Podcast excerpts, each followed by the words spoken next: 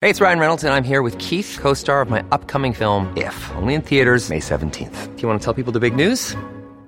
All right, I'll do it. Sign up now and you'll get unlimited for $15 a month in six months of Paramount Plus Essential Plan on us. Mintmobile.com slash switch. Upfront payment of $45 equivalent to $15 per month. Unlimited over 40 gigabytes per month. Face lower speeds. Videos at 480p. Active Mint customers by 531.24 get six months of Paramount Plus Essential Plan. Auto renews after six months. Offer ends May 31st, 2024. Separate Paramount Plus registration required. Terms and conditions apply if rated PG. Hello, Oregon. It's Tuesday, March 17th.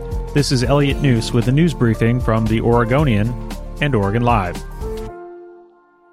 Oregon Governor Kate Brown announced Monday afternoon that she plans to ban gatherings of more than 25 people for at least a month and restrict restaurants and other establishments to serving takeout and delivery food only.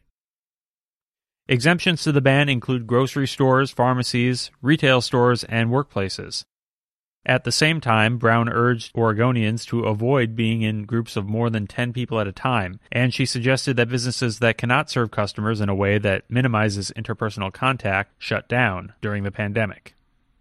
The new orders are an escalation from Brown's posture even earlier in the day when she said she wasn't ready to place even a curfew on bars and restaurants.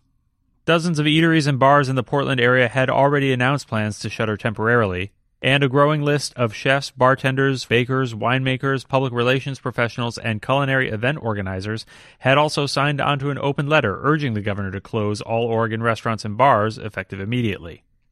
The Oregonian and Oregon Live's Michael Russell explains. Some of them believe that the closure could allow them to access their loss of business insurance. It's not just the closures that they're after. They're also looking to ensure that workers receive unemployment insurance benefits. They're looking for a moratorium on residential evictions and all sorts of other financial relief. Failure to comply with Brown's impending executive order, which takes effect Tuesday, would be a misdemeanor. For more coverage, go to OregonLive.com slash coronavirus. In an unprecedented move, the Portland area's four major health systems say they are uniting to form a regional health system to implement a coordinated response to the new coronavirus. Providence Health Systems, Kaiser Permanente, Legacy Health, and the Oregon Health and Sciences University are all part of the new coalition. Among other things, the new unified operation proposes to bolster the existing frontline staffing by providing childcare to current workers and activating recent retirees, reserves, and potential candidates now working outside of hospitals. The new sense of urgency on Monday was informed in part by a new report from an OHSU researcher who found that coronavirus victims could take up as much as 20% of the state's hospital beds within a month. TriMet officials are bracing for double digit ridership declines as Portland area schools are closed and scores of businesses and institutions are urging people to stay home and avoid crowds due to the coronavirus. But the transit agency isn't cutting service, at least not yet. TriMet said everything is on the table as the agency grapples with public health risks presented by the COVID 19 disease. State or local health officials could direct the transit agency to cut back on bus and rail frequency, but the agency said many riders depend on the service to get to jobs in the healthcare industry, social services, or jobs that have otherwise remained open during this state of emergency. Meanwhile, employees continue to disinfect surfaces on all MAX trains, commuter rail cabins, and buses every evening.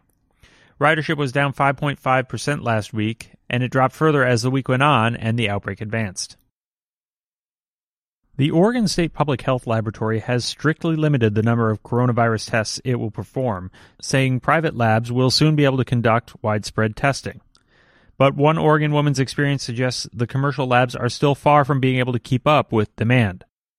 Jenny Jonek, whose doctor ordered a test after she returned from travel with a fever, had to wait six days to find out she didn't have coronavirus. Oregon health officials have received a limited supply of tests from the federal government and are rationing those kits for the sickest residents. Oregon reported that 618 people had been tested through Sunday, with 182 more people awaiting results.